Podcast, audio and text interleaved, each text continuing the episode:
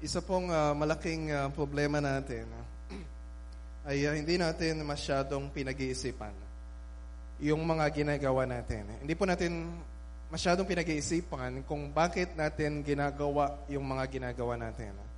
Ano ba yung ugat ng mga ginagawa natin? And we don't take seriously yung consequences ng mga ginagawa natin. Ano ba yung magiging bunga ng mga ginagawa natin? Kaya kailangan merong magpapaalala sa atin. Kaya kailangan merong magsasabi sa atin.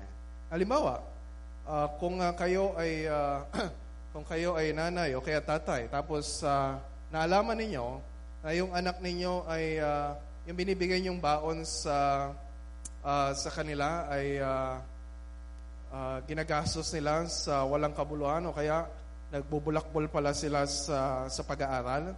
Di pag nalaman mo 'yun, anong anong sasabihin mo sa sa anak mo? O kung kayo yung mga estudyante na yun, ano yun expect mo na sasabihin sa iyo ng magulang mo? Hindi mo ba alam? Hindi mo ba alam na uh, na, na, nasabi na ninyo to eh. Di ba? Ano yung mga sinasabi ninyo? Hindi mo ba alam na pinaghihirapan yung uh, pampaaral sa iyo? Hindi mo ba alam na hirap na hirap ang daddy mo sa kakatrabaho? Hindi mo ba alam kapag ka, hindi ka nag-aral na mabuti, hindi ka makakapag uh, tapos sa pag-aaral, ito mangyayari sa iyo. So, you give them reminders. Okay? O kaya, halimbawa, ay uh, meron kang natuklasan na meron tayong kasama sa church. Uh, yung, okay, bago po magpatuloy, yung mga bata ay again, kasama po sa worship service natin. Kung meron po sa kanilang nagsa-cellphone, pakikuha po yung kanilang cellphone o gadget. Okay? So, uh, okay. Kung meron naman kayong na-discover na, halimbawa, meron tayong kasama sa church na uh, merong karelasyon na non-believer o kaya kahit pareho silang believer pero parang hindi naman healthy yung kanilang relationship. Tapos lovingly, 'di ba, lalapitan natin sila tapos sasabihin natin, hindi ba ninyo alam? hindi ba ninyo alam na kayo ay mga Kristiyano? Hindi ba ninyo alam na kapag magpatuloy kayo sa ganyang klaseng relasyon, ay ganito mangyayari sa inyo, ganito ang ikapapahamak ninyo. O kaya, yung asawa ninyo, kapag napansin na ikaw na tatay ay hindi masyadong uh, emotionally involved or hindi nagbibigay ng attention sa mga uh, sa mga anak ninyo, so sasabihan ka ng asawa mo na, uh, honey, sweetheart, hindi mo ba alam? Di ba? Uh, so, andun yung pagpapaalala na kapag nagpatuloy ka dyan sa ginagawa mo, ito yung magiging consequences ng ginagawa mo. So, we need to be constantly reminded kung ano yung dapat na nasa ugat ng ating mga ginagawa. We need to be constantly reminded kung ano yung magiging bunga o consequences ng ating ginagawa. And kung titingnan niyo yung verse 16 ng text natin, tingnan niyo yung verse 16. Bungad na, ang bungad dyan ni Apostol Pablo sa kanilang, sabi, hindi ba ninyo alam na kayo ang templo ng banal na Espiritu? And then meron siyang ipinapaalala sa kanila, ito ang identity ninyo. At ito ang mangyayari kung kayo ay magpapabaya sa ginagawa ninyo at hindi ninyo iintindihin ang sinasabi sa inyo ng Panginoon. Actually, sa journey natin sa 1 Corinthians, I think almost 10 times gagamitin ni Paul yung rhetorical question na, Do you not know? Hindi ba ninyo alam? Pagdating nyo sa ver- uh, chapter 5, gagamit sasabihin niya, Hindi ba ninyo alam? Sa chapter 6, ang dami, sunod-sunod. Hindi ba nyo alam? Hindi ba nyo alam? Hindi ba nyo alam? Pagdating sa chapter 9, I think dalawang beses, hindi ba nyo alam? He's dealing with uh, conflicts. He's dealing with yung problem ng division sa church. He's dealing with, uh, may mga members na dahil sa pag-aaway, nakakarating sa kote yung pinag-aawayan nila at sila'y nagdedemandahan. Parehong mga Kristiyano. And then sa chapter 6, ang problem, sexual immorality. Sa chapter 9, mga ministry issues. So anong ginagawa dito ni Paul? Pag sinasabi niya, hindi ba ninyo alam? Nagpapaalala siya. Kasi bawat isa sa atin ay merong sakit na identity amnesia. Makakalimutin tayo. Hindi siya nagtuturo ng bagong kaalaman. Ito ay alam na ninyo. Kaso, nakakalimutan na ninyo. At kung maalala man ninyo, ang problema, ang problema natin, hindi natin inilalagay sa puso natin. Ang problem natin is not just intellectual. Hindi natin pwede sabihin, eh matanda na ako, senior citizen na ako, meron na akong memory gap. Hindi yun ang problem natin. Our problem is a heart problem. Our problem is a spiritual problem. Yung mga bagay na alam natin, kinakalimutan natin, at kung maalala man natin, hindi natin fully pinaniniwalaan. So dito sa chapters 1 to 4, ang issue dito na binabalik-balikan ni Paul, hindi pa siya hindi pa siya umuusad. Kasi talagang uh, kailangan na uh, idiin sa kukote nila kung uh, ano yung uh, dapat na isaalang-alang nila. Ang problem dito ay yung nagkakampi-kampihan sila. Nag-aaway-away sila. Uh, nagpapataasan sila. Nagpapagalingan sila. Ako kay Pablo, ako kay Pedro, ako kay Apolos, ako kay uh, kung kanin ako kay Kristo. So may kanya-kanyang uh, partido sa iglesia na nagiging dahilan kaya nawawalan sila ng pagkakaisa. So, pinapaalala niya, if you look at yung last three verses ng pinag-aralan natin sa chapter 2, bago itong chapter 3 na pag-aaralan natin, sinabi niya na sa church, hindi hindi natin pwedeng hatiin na ito ay uh, grupo ni ganito, ito grupo ni ganito, ito grupo ni ganito. Tayo, kung tayo ay mga Kristiyano, we belong to one family. Pero, pwede nating hatiin ang lahat ng tao sa buong mundo sa dalawang grupo lang. Dalawa lang. Yung mga non-Christians at yung mga Christians. Kung titingnan niyo yung verse, uh, verse 14, di ba sabi niya, natural person. Sa verse, uh, yeah, and then sa verse 16, uh, verse 15, yung spiritual person. So yung natural person, ito yung mga tao na non-Christians. Hindi sila believers. Wala sa kanila yung Holy Spirit. Yung spiritual person, spiritual people, ito yung mga Christians. Ito yung mga believers uh, kay Christ. Ito yung mga pinananahanan ng banal na spirito. And I I I'm, I pray desperately na yes, it's still possible na meron pa rin dito na sumasamba every Sunday, nakikibahagi sa church, and maybe even a member of the church, and maybe even involved sa ministry ng church, at nakikinig ng Word of God every Sunday. Pero I just pray na wala ni isa man sa inyo ang manatili na natural person. I just pray that you really put your faith in Jesus. So, I assume, karamihan ng narito ay mga Kristiyano na. Mga spiritual person na. Pero ano yung problema? Sabi ni Paul, tingnan yung verse 1. Sabi niya, Pero, but I, sabi niya, brothers, could not address you. Hindi ko kayo pwedeng kausapin. O hindi ko kayo, hindi ko kayo makausap na para bang ano, sabi niya sa verse 1, hindi ko kayo makausap bilang mga taong nagtataglay ng Espiritu. Diba? Sabi niya, mga kapatid. So yung sinasabi niya dito ay, yes, ang turing pa rin sa kan- ni Pablo sa kanila, mga kapwa ko kayo Kristiyano. You are my brothers, you are my sisters. Sa chapter 1, sa chapter 2, binanggit na niya yung uh, my brothers, mga kapatid meron tayong problema. Pero kailangan nating pag-usapan ito. Kailangan nating pagtulungan. Sino pa ba ang magtutulungan kundi ang mga uh, miyembro ng isang pamilya? Kaya nagpapakialaman tayo. Kaya pinagsasabihan natin yung bawat isa. Kaya pinapaalalahanan natin yung bawat isa. Kasi our problem, kanina sinabi ko, we have identity amnesia. So ang ginagawa dito ni Pablo, pinapaalala niya sa kanila na ito ang problema ninyo. Ito ang ugat. Kaya nagkakaroon kayo ng mga pag-aaway-away. Diba sabi niya, hindi ko kayo makausap. Na para ba kayong mga espiritual o pinapanananahanan ng espiritu. Kung Christian ka, nasa yung Holy Spirit. Pero sabi niya, paano ko kayo ituturing ng mga spirit-filled people kung ganyan yung ginagawa ninyo. Kung ganyan yung ugali ninyo. Diba? Sabi niya, but, pero, kailangan kausapin ko kayo bilang mga taong namumuhay pa ayon sa laman. So yung ginamit niya dito, as people of the flesh. Okay? Hindi niya sinasabi na ang mga taga-Korinto ay wala na sa kanila yung Holy Spirit.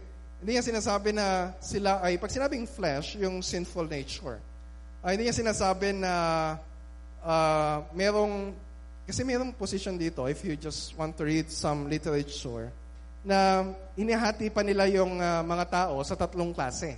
May non-Christians, tapos may mga Christians na mahati sa dalawang grupo. Ito yung mga spiritual na mga Christians, ito yung mga sinasabi nila na carnal na mga Kristiyano. And I don't buy that interpretation. Meron lang isang uri ng Kristiyano. Yes, we have one, uh, different levels of maturity. Yes, nasa atin na yung Holy Spirit. Pero, We have spiritual nature, meron tayong dual nature, spiritual nature, and then yung uh, sinful nature. And sabi ni Paul sa Galatians chapter 5, naglalaban yan. So ang pinapoint out niya dito, hindi ko kayo makausap na para ba kayong mga mature na Christians na. Because you are acting like an immature. You are acting like a child. Di ba sabi niya sa verse 1? Para kayong mga sanggol. Well, kung mga bagong Christians naman sila, okay lang. Di ba? Kung kayo bagong Christian. So, we don't expect yung mga new converts, yung mga bagong baptized, na they will act na very mature. Pero we expect yung mga Christians na 5 years na, 10 years na, like itong mga taga-Corinto, Paul expects them to act maturely, to act Christ in Christ likeness sa kanilang relationship. Kaya sabi niya sa verse 2, pagdating sa verse 2, sabi niya, uh, pinakain ko kayo, o binigyan ko kayo ng uh, gatas noon, at hindi matigas na pagkain. Sapagkat hindi ninyo kaya yon. Subalit hanggang ngayon, ay hindi pa rin ninyo kaya. Malamang hindi niya tinutukoy dito na ito yung mga katuruan na parang gatas lang, ito yung mga katuruan na parang uh, solid food. I think he's emphasizing here na nung una, bago pa lang kayo ng mga Christians, di ba? Bago pa lang kayong believer in Christ. So, ang trato ko sa inyo, andun pa yung selfishness ninyo, andun pa yung immaturity ninyo. So, natural lang kung anong pagtrato sa kanila ni Pablo. Pero sabi niya, hanggang ngayon, bakit parang ganun pa rin kayo? Five years na, ten years na yung lumipas, and it's very frustrating for Paul, it's very frustrating para sa mga pastor, na ina-expect yung mga tao na ang tagal-tagal na sa church na dapat dapat young adults na kayo. Dapat adults na kayo sa pag-iisip ninyo. Dapat para kayong adults na sa involvement ninyo sa ministry, sa generosity ninyo sa pagbibigay. Dapat mga leaders na kayo na tumutulong para alagaan yung mga bago, pero para pa rin kayong mga bago, na para kayong mga sanggol na dapat alagaan. Diba? Yung mga babies ay cute. Tama? Kapag sila ay dumedede, ng, uh, pag uminom sila ng gatas, di ba? It's cute. Uh, like si Rafael Ken. Uh, diyan ba si Rafael Ken, di ba? Lalo na yan, di ba? Parang gusto nyong uh, talagang... Uh, uh, pero kapag, uh, okay lang na dumedede siya ng gatas. Di ba? Pero pag nakita nyo isang araw, halimbawa, si Naki, o kaya si Levi, tapos merong... Uh, may dalang bote. Tapos, hindi naman kape yung nakalagay, kundi uh, uh, fresh milk. It's not cute. Di ba? Nakakainis.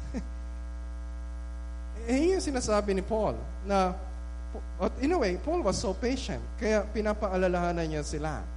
So, ang sinasabi niya dito, yung pinapakita ninyo ay nagpapakita na pinangungunahan kayo ng inyong mga selfishness. Sabi sa verse 3, sapagkat nananaig pa sa inyo ang laman, yung pag-iinggitan ninyo, yung pag-aaway ninyo, ay palatandaan na, na makasanlibutan pa kayo at namumuhay ayon sa laman. Kapag sinasabi ng isa, ako'y kay Pablo, at ng iba, ako'y kay Apolos, hindi ba't palatandaan yan na kayo'y namumuhay pa ayon sa laman. Sa chapter 1, verse 10 to 12, tinalakay na natin yon, yung problem nila. Pero dito, ang emphasis niya, hindi point out na ano ba yung mga behaviors ninyo? Ano ba yung mga ugali ninyo? Ayus-ayusin naman ninyo yung mga ginagawa ninyong pagkilos. No.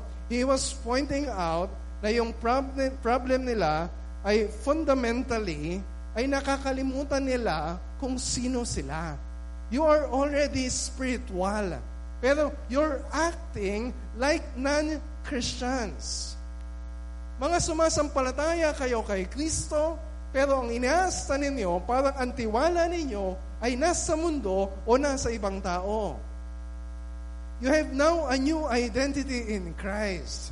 Pero yung behavior ninyo, yung attitude ninyo, nagpapakita na you're acting very inconsistently dun sa bagong identity na meron kayo.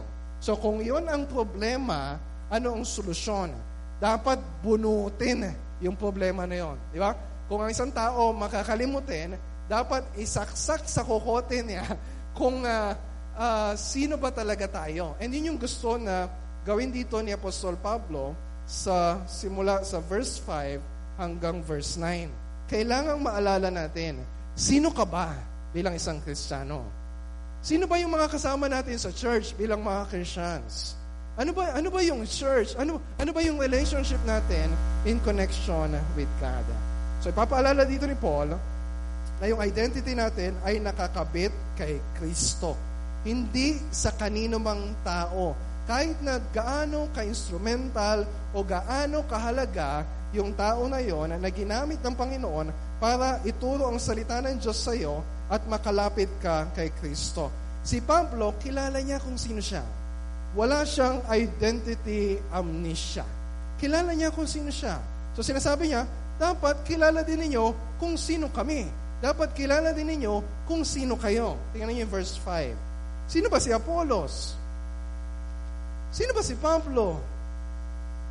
Kami mga lingkod lamang ng Diyos na kinangkas kinasangkapan niya upang akayin kayo sa pananampalataya kay Kristo. So tama na mataas yung pagpapahalaga natin sa mga church planters, sa mga evangelists, sa mga missionaries, sa mga pastor na katulad ko, sa mga nagtuturo sa inyo ng salita ng Diyos, sa equipping classes, sa mga grace community gatherings, tama lang na pahalagahan natin sila, respetuhin natin sila, igalang natin sila. And that's good. And I appreciate how you honor me and respect me uh, with all the elders uh, ng church natin. Pero hindi yung pagpapahalaga ninyo sa kahit kanino mang tao, hindi dapat na kapantay ni Kristo. Lalo namang hindi dapat nahigit pa kay Kristo. Yun ang nangyayari sa mga taga Korinto. So paalala ni Pablo, huwag niyong itatali ang identity ninyo sa aming mga pastor o kanino mang mga leaders ninyo. And don't be proud of us. Look to Jesus. Yung identity natin ay nakatali sa Kanya.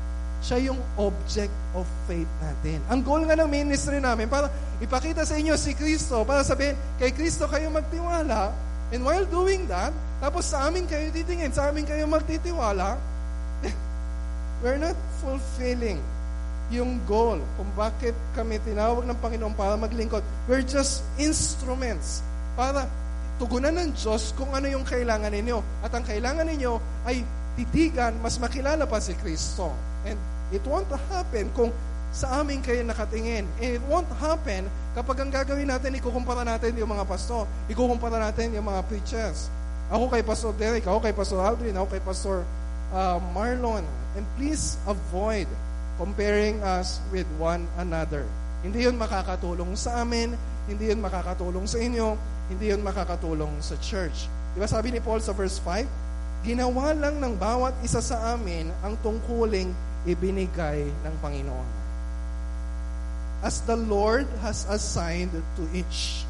Siya yung nagbibigay ng assignment. So, evaluate us. Okay lang. Okay lang na evaluate ninyo kami. Di ba? Pero wag ninyong gagamitin standard yung ibang pastor. Huwag niyong gagamitin standard kung ano yung preferences ninyo. Ang gamitin ninyong standard ay kung kami ba ay nagiging faithful sa task or responsibility na ibinigay sa amin ng Panginoon. So, kami mga pastors, we are accountable to you. Yes, okay lang. Evaluate nyo kami, i-criticize nyo kami. Just make sure na tama yung standard na ginagamit ninyo. Okay? So, as the Lord has assigned to each. Iba-iba kami ng posisyon sa ministry, Iba-iba tayo ng roles, iba-iba tayo ng gifts, iba-iba tayo ng areas of influence, iba-iba, na, iba-iba yung resulta ng mga ginagawa natin. Pero, ganun nga yung sinabi ni Paul sa verse 6. Sabi niya, ako ang nagtanim, si Apollos ang nagdilig. So, many of you probably are familiar doon sa illustration na ginagamit dito ni Apostol Pablo. So, ang ginagamit niyang image ay tungkol sa agriculture. Kasi sinasabi niya na Yes, kapag merong, alibawa, sa isang palayan o sa isang uh, taniman ng mga gulay, merong, merong magtatanim, merong maghahasik ng buto, merong magbubungkal din ng uh, lupa bago yon. Kumbaga, si Apostol Pablo ang gumawa nun. Siya yung nagbungkal ng lupa, siya yung nagtanim, siya yung nagsimula ng ministry sa Corinth dahil siya yung church planter na missionary. And then itong si Apollos, pati yung ibang mga elders, ibang mga pastor, sila yung nagdilig. Sila yung nagpatuloy. So, ang question dito ngayon ni Paul, ah, sino ngayon ang mas mahalaga? Yung nagsimula o yung nagpatuloy? Sino? Yung nagsimula o yung nagpatuloy? Sino mas mahalaga? Ang point niya, hindi yon ang mahalaga. Hindi niya sinasabi na baliwala yung ginagawa ng mga pastor, mga church planters. Mahalaga yon. Pero we need to have a proper perspective. Huwag natin ikukumpara isang tao sa isang tao. We need to have a proper perspective. Dapat makita natin yung identity natin in relationship with God. Diba sabi niya, ako nagtanim, si Apollos ang nagdilig, subalit ang Diyos ang nagpatubo at nagpalago. Sino ngayon ang mahalaga? Hindi ang nagtatanim o nagdidilig ang mahalaga, kundi ang Diyos sapagkat siya ang nagpapatubo at nagpapalago. God gives the growth. Ang Diyos ang pinakamahalaga sa lahat. Dahil kahit anong effort ang ginawa mo sa ministry, kahit anong pagsisikap ang ginawa mo, kung wala yung karunungan ng Diyos, kapangyarihan ng Diyos, the sovereign work of the Holy Spirit, lahat ng ginagawa natin baliwala. Hindi si Pablo, hindi si Apollos, hindi yung mga missionaries ng church na nagsimula nito, hindi ang mga pastor ninyo, hindi yung mga elders ang pinakamahalaga. Ang Diyos ang pinakamahalaga sa lahat. Just value us, respect us, pero wag na wag ninyong gagawin na kami ay ilalagay sa posisyon na kapantay ng Diyos o kahit halos kapantay ng Diyos. It's not the right thing to do. So, verse 8. Ang nagtatanim at ang nagdidilig ay parehong manggagawa lamang. Literally, we are one. Iisa lang. Hindi, ito'y mas mataas, ito mas mababa. No, no. We have the same purpose, we have the same goal. Ang Diyos yung nag-a-assign sa bawat isa. At bawat isa tatanggap ng gantimpala ayon sa kanyang pagsisikap. So merong reward. Mamaya pag-usapan natin yan. So, so anong point dito ni Paul? You are acting na para kayong immature kasi sa halip na sa Diyos kayo tumingin, sa mga tao kayo nakatingin. Yung growth natin to maturity ay nangyayari kapag yung paningin natin, yung attention natin, yung trust natin ay naibabaling natin mula sa ibang tao, mula sa sarili natin, papunta sa Diyos. If you are looking to other people, that's a sign of immaturity. Verse 9, Kami kapwa manggagawa ng Diyos at kayo ang bukirin. We are God's fellow workers. And you are, ito yung church, God's field. Anong ine-emphasize niya dito? In-emphasize niya, we need to see our identity. Hindi, sang church ka, ka member. Member ka ng sinong pastor. Di ba? uh, mas okay ba yung church ninyo kaysa sa iba? Mas marami ba, ang, ang kinabibilangan mo bang church ay mas, uh, mas maganda o mas marami kaysa sa iba? That's not our identity. Yung primary identity natin ay we belong to God.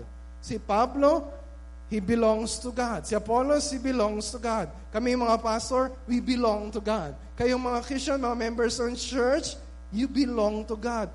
God's fellow workers, God's field. Yes, kilalanin mo kung sino ka. Kilalanin mo kung sino yung mga pastor. But more importantly, kilalanin mo kung sino ang nagmamay-ari sa'yo. Sino may-ari sa iyo? Ang Diyos ang may-ari sa atin. Ang Diyos ang nagbigay ng buhay sa atin. Ang Diyos ang nagbigay ng mga spiritual gifts sa atin. Ang Diyos ang tumawag sa atin para mag-serve tayo sa particular ministry na meron tayo. Not because I'm more qualified than you, hindi dahil mas magaling yung iba kaysa sa iba. No. It is only because of the grace of God. At doon magsisimula si Paul, kung titingnan niyo yung verse 10, sasabihin niya dito sa verse 10, na, yes, mahalaga na kilala natin kung sino tayo. At yung magiging focus niya sa verse 10 hanggang verse 15 ay kung kilala natin kung ano yung identity natin, merong epekto ito sa klase ng ministry na gagawin natin o yung approach natin o yung pagtrato natin o yung ugali natin na dinadala pagdating sa ministeryo na ipinagkalob sa atin ng Panginoon. Look again at verse 9. Merong dalawang klase ng images na ginamit si Paul. Yung una sabi niya, God's fellow workers, you're God's field. Tapos nagkaroon siya ng shift ng metaphor. metaphor. Sabi niya, you're God's field and then God's building. Kayo rin ay mga gusali ng Diyos. Nung una, agriculture, yung kanyang image na ginagamit. And then nag-shift siya sa construction. So yun yung gagamitin niya ngayon sa verse 10. Pero bago niya sabihin kung ano yung ginagawa niya, kung ano yung approach niya sa ministry, ipinapaalala niya sa kanila na si Pablo ay nasa ganitong posisyon, bawat isa sa atin ay nasa ganitong posisyon sa ministry, not because we are better, more qualified, mas magaling kaysa sa iba. Diba? Ano sabi niya sa verse 10? according, ano sabi niya? To the grace of God given to me. Ano mang kinabibilangan natin sa ministeryo, ano mang lawak ng influence natin sa ministry, ito ay dahil lamang sa biyaya ng Diyos. Di ba sabi niya din sa 1 Corinthians 15.10, By the grace of God, I am what I am. Lahat ng nasa buhay ni Pablo, lahat ng resulta ng ministry niya, it's only by the grace of God. Kaya sabi niya sa verse 10 ng chapter 3, inilagay ko ang pundasyon tulad ng isang mahusay na tagapagtayo. Para daw siyang isang skilled master builder. Sa Greek, ito yung architecton. So, dun galing yung word natin na architect or yung architecture. Normally, yung mga architects, mga engineers, mga construction planner, sila yung nagsisimula ng pagpaplano, pagdedesenyo ng gagawing isang gusali. Ngayon, medyo mabilis yung pagtatayo ng mga buildings. Pero, mm, nung uh, several hundred years ago, kapag gagawa ng mga lima, mga cathedral, malaking mga building, it takes a lot of years bago matapos. And then, pinapoint niya, niya dito, okay, ito ang ginawa ko. Sabi ni Paul 10, ako naglagay ng pundasyon, merong ibang nagtayo. Ako nagsimula, Merong iba nagpatuloy. So pareho din ang sinasabi niya kanina, doon sa agricultural metaphor. So anong pinapoint niya niya dito? Ngayon, sino ang pinakamahalaga? Yung nagsimula o yung nagpatuloy? Again, sabi ni Paul, wrong question. Hindi yon ang dapat nating pagtuunan ng pansin. Ang pagtuunan natin ng pansin, yung sinasabi niya sa verse 10, kaya dapat maging maingat kayo sa pagtatayo dun sa pundasyon na nailatag na. In a way, wala na sa atin ang katulad ni Apostol Pablo. Wala na sa atin ang katulad ng mga apostol. Dahil ayon sa Ephesians chapter 2 verse 20, ang church ay naitayo na sa pundasyon ng mga apostol, mga propeta, at si Kristo, yung cornerstone o yung panulukang batong. Nasa atin na yung Biblia, yung Old Testament, New Testament, yung Gospel, nasa atin na ibinigay na. So, ang gagawin na lang natin is to build on that foundation. Wala tayong wala tayong karapatan sa anumang ministry na kinabibilangan natin o ibinigay sa atin ng Panginoon para baguhin yung foundation na yon o kaya palitan o kaya improve o kaya i-strengthen yung foundation. Yung foundation na nailatag na ay sure and strong foundation. We cannot improve it. We cannot replace it. Yun na yun. At sino yung foundation na yon? Sabi niya sa verse, ano yung sumunod? Verse 11. For no one can lay a foundation other than that which is laid, which is Jesus Christ. Wala nang ibang pundasyon maliban kay Kristo. So ano sinasabi ni Apostol Pablo dito? Let us make sure na sa gagawin nating ministry, we value kung ano yung pinakamahalaga sa lahat. Kaya sabi ni Paul, we preach Christ and Him crucified. Wala nang ibang way for salvation. Wala nang ibang wisdom and power of God maliban sa kay Kristo at sa ginawa niya sa krus para sa atin. So, sabi niya, dapat maging maingat kayo.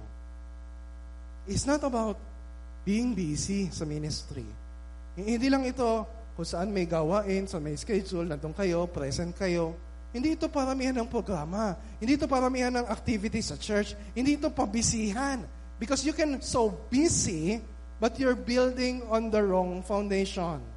Pero let's just make sure na yung ginagawa natin nakakabit kay Kristo. Let us just make sure. And ang sinasabi dito ni Paul, evaluate kung anong ginagawa ni mo, ninyo. Anong involvement mo sa ministry ngayon? Anong ginagawa mo? Are you building on that foundation? Yung ginagawa mo ba ay nagtuturo sa mga tao ng salita ng Diyos? Ang ginagawa mo ba ay nagiging paraan para mas tingnan nila kung sino si Kristo? Ang ginagawa mo ba ay nagiging paraan para mas tumibay ang pananampalataya ng mga tao sa Diyos? Ang ginagawa mo ba ay nakadepende sa kapangyarihan ng banal na Espiritu? At kung yon ang ginagawa natin, sabi ni Paul, we are building our ministry on the right foundation. Tamang materyales ang ginagawa natin. Ano yung mga materyales na binanggit niya? Sabi niya sa verse 12, So if anyone, mayroong gumagamit, uh, may nagtatayo na gumagamit ng ginto, pilak o mahalagang bato. Yun dapat yung ministry natin. Yun yung mga materyales na ginamit sa pagpapatayo ng templo ng panahon ni Solomon. It's not just pointing out doon sa tibay ng materyales. Nagpapakita din ito sa halaga, doon sa preciousness nung ginagawa natin. Pero, merong mga involved sa ministry, merong mga gumagawa sa church na hindi parang ginto, pilak o mahalagang bato ang ginagamit nila. Yun yung tinutukoy din niya sa second half ng verse 12. Meron namang gumagamit ng kahoy, damo o dayami So materials din naman yun. Magagamit din naman yun. Siguro pang forma o kaya pang, uh, pang disenyo o kaya pang, uh, pang suporta o kaya pang paganda. Pero hindi yon ang pinakamahalaga. Walang binanggit si Paul na specific. Anong klaseng ministry yung parang gumagamit ka lang ng kahoy, ng dayami. Pero based sa context ng sinasabi niya, probably he's referring to any ministry, any kind of preaching, anything na ginagawa natin na nagtitiwala tayo hindi sa karunungan ng Diyos, kundi sa sarili nating karunungan. Anything na ginagawa natin na, na ang tiwala natin ay sa strategies or methods na ginagawa ng mundong ito at hindi dun sa sufficiency of the Word of God in the gospel. So ano sinasabi niya? Yes, may may mga bagay sa ministry natin na ginagawa natin, pero we need to evaluate kung ano yung pinakamahalaga sa lahat. Eh, hindi ito para pampalamuti lang, hindi ito para mapaganda lang, hindi ito para maging convenient lang tayo dun sa ginagawa natin. Let's just make sure na lahat ng ginagawa natin ay nakasentro kay Kristo at sa kanyang ginawa para sa atin. Let's just make sure na lahat ng ginagawa natin ay hinuhubog or being shaped or being formed by the gospel. Kasi a judgment day is coming. On the surface, hindi mo makikita. Hindi mo makikita. Hindi nga ninyo alam what's going on sa heart ko ngayon eh. Maybe you're hearing good things from me. O kaya makita mo ibang elders, ibang mga leaders, iba ang sisipag sa ministry. On the surface, pag tayo yung mag-evaluate, wow, ang galing, di ba? Wow, ang uh, ang husay naman, wow, siguro nakaka-please kay Lord yung ginagawa niya. But we only see what is outside. Pero the Lord looks on the heart. And a day is coming na i-reveal ni Lord yung value ng ginagawa natin. Tingnan niyo yung sumunod na verse. Sabi sa verse 13, Makikilala ang uri ng gawa ng bawat isa sa araw ng paghukom sapagkat mahayag sa pamagitan ng apoy kung anong uri ang ginawa ng bawat isa. Okay, hindi ito tumutukoy sa purgatorio. Di ba? Sinasabi nila, mayroong apoy, tapos parang lilinis, parang lilinisin, purify, para mapunta ka na sa langit. No. Yung fire dito is just a metaphor for revealing yung value ng work na ginagawa natin. Hindi din ito tumutukoy sa apoy ng impyerno. It's just a fire na kapag ang isang gusali ay nasunog, makikita mo kung saan gawa yung gusali na yon. Kung yun ba'y gawa lang sa kahoy, o yun ay gawa sa semento, makikita mo kung ano yung mga bagay na nasusunog at kung ano yung mga bagay na mananatili kahit na magkaroon ng isang malaking sunog. So sinasabi niya, on that day, the Lord will reveal kung anong mga materyales ang ginawa natin sa approach natin sa ministry. On that day, makikita natin yung value ng mga ginawa natin.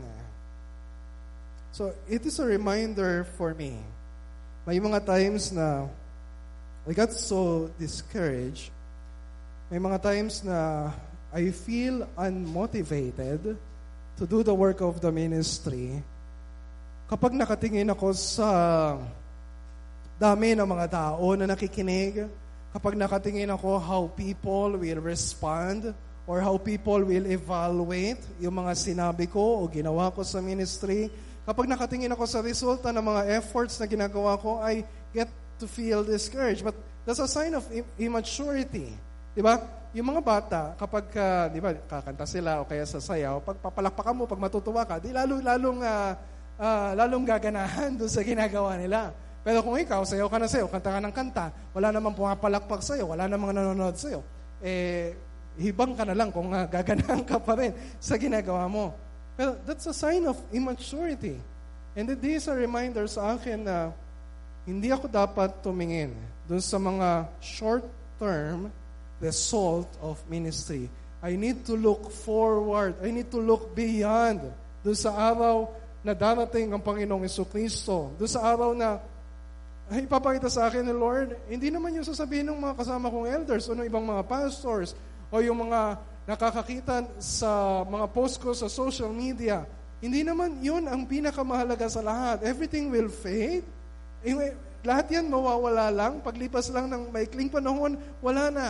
Pero ang pinakamahalaga sa lahat, how the Lord Jesus Christ will evaluate our work.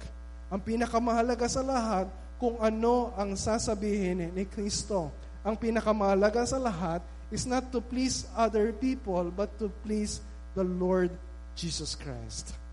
So that day is coming. And sabi niya sa verse 14, merong reward. merong reward. Sinabi niya na yun sa verse 8, di ba? Bawat isa tatanggap ng gantimpala ayon sa kanyang pagsisikap. Pagdating sa verse 14, ganun na naman. Kung ay itinayo sa ibabaw ng pundasyon ay hindi masunog, kung yon ay ginto, pilak o mahalagang bato, tatanggap ng gantimpala ang nagtayo noon.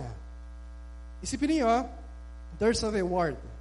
Para ka nagtatrabaho, tapos at the end of the day, you expect meron kang susweldohin. Pero hindi siya sinasabi na ang ministry ay business transaction. Hindi niya sinasabi na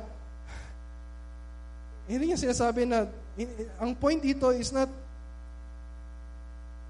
hindi dahil we deserve yung mga rewards na yon. Ang point dito, ay nandun sa generosity and yung graciousness ni God na sa Kanya nang gagaling yung mga rewards na hindi naman niya dapat ibigay sa atin. Pero ibinibigay niya sa atin. Walang masama na maghangad ng reward sa ministry. Okay, ulitin ko ha. Wag na wag. Kasi minsan, we feel guilty. We feel guilty na, ah, yung bang parang, oh, basta gawin mo yan kahit na, kahit na walang kapalit, di ba? Pero, the Lord Jesus Christ Himself, siya mismo nagme-motivate sa atin na, tingnan ninyo yung reward of following the Lord Jesus Christ. Tingnan ninyo yung reward ng, ng ibibigay sa inyo ng Diyos kapag binuhos nyo ang lahat sa paglilingkod sa Kanya. Walang masama na tumingin sa reward. Ang masama ay kung mali ang pagkakaintindi mo dun sa reward na tinutukoy ng Diyos. Kasi yung iba, they just expect, okay, sige, kailangan lagi kang magbigay sa pastor mo. Kapag mas malaki, binigay mo. At talagang ibabalik yan ni Lord ng siksik, liglig, at umaapaw. Di ba? The Lord does not promise a reward here and now. Maybe some of us will enjoy material prosperity, or maybe some of us will not. Pero we need to look forward dun sa reward on the last day. Yung eternal rewards. Hindi ko alam exactly kung ano yung reward na yun. Siyempre, nasa atin na yung salvation. Pero aside from that, may binabanggit ang Diyos na reward for all the work we have done. Walang masasayang sa anumang ginawa natin na ayon sa kalooban ng Diyos. Walang masasayang sa anumang ginawa natin na ginawa natin para sa karangalan ng Diyos. That's the point of 1 Corinthians 15:58. Therefore, brothers, be steadfast, be immovable, always abounding in the work of the Lord, knowing that your labor in the Lord is not in vain. Walang masasayang. Pero hindi ko alam kung ano exactly yung reward na yon. I don't know. Walang binigay na so much detail yung scripture kung ano yung reward na yon. Pero I am sure that yung reward na yon is something na we need to look forward to. Na talagang magbibigay sa atin ng greater joy, greater satisfaction. Higit pa sa maraming pera, higit pa sa joy ng maraming members ng church, higit pa dun sa joy na magkakaroon tayo ng magandang facilities, higit pa dun sa joy na ibibigay ng approval ng mga tao, we need to look forward to that. Your heart in ministry matters. Yung ginagawa nyo sa ministeryo ay mahalaga. Kung ang gusto mo lang ay yung palakpak ng tao ngayon, kung gusto mo lang yung, yung uh, love gift na ibibigay sa inyo ng mga tao, materially speaking, sabi, sabi ni Paul, it's your loss. It's your loss. Kasi ang hinahangad mo lang yung panandalian lang, yung pansamantala lang, yung galing lang sa tao. At yun yung sinabi niya sa verse 15. Di ba sabi niya doon? Ngunit kung masunog naman, kung kahoy lang, kung damo, kung dayami, tulad ng sinasabi sa verse 12, mawawalan siya ng gantimpala. Literally, he will suffer loss. Gayunman, maliligtas siya, kaya lang ay para siyang nagdaan sa apoy. So, walang Okay, walang pinag-usapan dito about salvation. Okay? Salvation is not by works. Hindi niya rin tinuturo na mawawala ang kaligtasan. Salvation is by grace alone, through faith alone, in Christ alone. Maliwanag sa atin yon. Pero ang pinapoint out niya dito, if your attitude ngayon sa church, if your attitude, yung ginagawa mo sa ministry, maybe giving or evangelism, or any kind of ministry, kung ang ginagawa mo ay hindi nakakabit kay Kristo, hindi ayon sa kalooban ng Diyos, then you will suffer loss. You will lose yung mga rewards na inilaan sa atin ng Diyos. Again, the point is, hindi because we deserve yung mga rewards na yon. The point is, we need to trust and look forward to sa grace and generosity ni God sa atin na andun yung joy niya to give yung rewards na yon for His children. To motivate us, kahit na mahirap yung ministry ko, kahit na mahirap and in, at times sacrificial yung magbigay, then go, give for the need of the ministry, for the need of Abi or sino man na nangangailangan sa atin sa church. Because you will not lose your reward in heaven. So, seryoso po yung pinag-uusapan natin. And this is very serious. Kasi ang church mahalaga sa Diyos. Bawat isang membro ng church mahalaga sa Diyos. Bawat isang anak niya mahalaga sa Diyos. And yun yung in-emphasize niya sa verse 16 and verse 17. Ano sabi niya doon? Last two verses. Do you not know? Nandun na tayo. Dito tayo nagsimula kanina. And then we will end here. Do you not know that you are God's temple and that God's Spirit dwells in you? If anyone destroys God's temple, God will destroy him. For God's temple is holy and you are that temple. Do you not know? Sabi ni Paul, alam na ninyo to eh. Di ba? Pero kailangan isaksak sa kokote ninyo. Yung ginagawa dito ni Paul, di ba? Parang halimbawa, nagmamatilyo ka ng pako. Di ba? Hindi ka dapat makontento na parang bumaon lang siya. Di ba? Pupukpukin at pupukpukin mo hanggang bumaon at hindi na mabubunot. And that's why I keep reminding you of the gospel. I keep reminding you of you who you are in Christ. Kasi gusto kong pukpukin ng matilyo yung pako na yan at maibaon sa isip ng bawat isa sa atin hanggang makarating sa pinakamalalim na bahagi ng puso natin para wala nang kahit sino ang makakabunot. And that's the goal of the Apostle Paul. For us to see kung gaano kahalaga yung church. Yung church ay temple of the Holy Spirit. Sabi, you are God's temple. Yung hindi hindi hindi yung hindi yung church building sa 1 Corinthians chapter 6 verse 20, sasabihin niya, ang katawan ninyo ay templo ng Espiritu. Pero ngayon, hindi individual Christians ang tinutukoy niya. Ang tinutukoy niya yung buong church. Kayo na buong church, ang katawan ni Kristo, kayo ay templo ng Espiritu. Yung ang Diyos mismo nasa inyo. That's why the church is important. Hindi dahil importante ang bawat isa, kundi dahil importante ang presensya ng Diyos na nasa iglesia. And if the church is so important to God, ano sa tingin niyo mararamdaman ng Diyos kapag merong bumastos dun sa church? Ano mararamdaman mo if your wife is so precious to you? Tapos merong ibang lalaki na binastos yung asawa mo. What would you feel kapag yung bahay mo mamahalin, ang ganda-ganda, ang laki-laki ng ginastos mo, pero merong nagsunog ng bahay mo? Diba? What will God feel in His heart? Kapag mayroong tao na sinisira ang iglesia, kapag mayroong tao na binabaluktot yung ebanghelyo, kapag mayroong mga tao na nakafocus sa mga tao at hindi sa gawa ng Diyos, what will God feel? And this is a word of judgment. If you destroy God's temple, of course, you cannot successfully destroy the church. Di ba sabi ni Christ, I will build my church and the gates of hell shall not prevail against it. Pero kung yung ginagawa mo ay nakakasira sa iglesia ng Diyos, ano sabi niya? God will destroy him. And this is serious. Merong mga pastor na nagtuturo ng maling ebanghelyo. Merong mga pastor na nagtuturo ng prosperity gospel.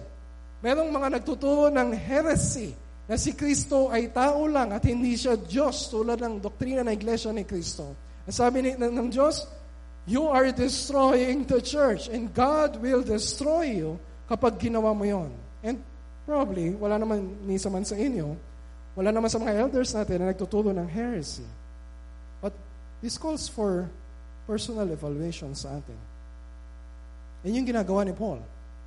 Pinakausap niya yung mga taga-Korinto. You need to evaluate what you're doing sa ministry.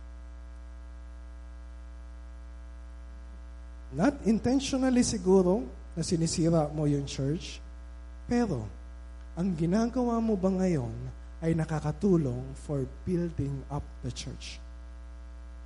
Sabi ni Don Carson sa kanyang commentary, there are many ways to destroy God's church. Magbabanggit lang po ako ng ilan. You just need to evaluate yourself.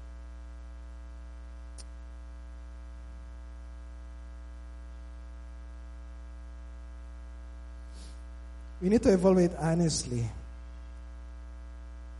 Yung ginagawa ba natin sa ministry ay nakakatulong sa mga tao para tumingin sila kay Kristo or nagiging highlight kung gaano tayo kagaling, kung ano yung performance natin, yung ginagawa ba natin ay nakasentro sa gospel or we're just focusing dun sa mga issues na nasa peripheral lang o nasa, nasa paligid lang. Yung hinahanap ba natin sa ministry, mabaptize yung mga tao, superficial conversion lang, kahit na hindi sila mga totoong believers. Ang ginagawa ba natin just to entertain other people, magparami lang tayo sa church, pagandahin lang natin yung church para ma-attract yung mga tao, para maraming mga members sa church. Yun lang ba yung habol natin sa church? Yung mga sinasabi ba natin ay nakakatulong to build up the church o nandun yung chismis? Are we praying hard for the church? Or we are prayerless? Are we reading the Word of God para ma-equip tayo para sa sarili natin may turo sa iba? Or we neglect the Word of God? Nandun ba yung self-promotion? Nandun ba yung materialism? Nandun ba yung lack of giving? Wala ni isa man sa atin o wala ni isa man ginagawa natin ang neutral. Either we are helping in building the church or we are helping in destroying the church. Pag-isipan ninyong mabuti. Take time to reflect. What is your attitude? patungkol sa ministry ng church? Pinangpahalagahan mo ba ang salita ng Diyos? Do you really value the gospel? Do you really value our mission? Do you really value yung mga members ng church? And so pahalagahan natin kasi this is God's field, God's building, God's temple. Pag-aari ng Diyos. Mahalaga ang iglesia kasi mahalaga ang Diyos. Kasi mahalaga ang salita niya. Kasi mahalaga ang mabuting balita. Kasi mahalaga ang presensya niya. Kasi mahalaga yung mga gantimpala na ibibigay niya sa atin. At mahalaga din eh, yung hatol na igagawa niya sa sinumang nagbabaliwala sa iglesia. Pakinggan po natin mabuti ang salita ng Diyos sa atin. Let's pray.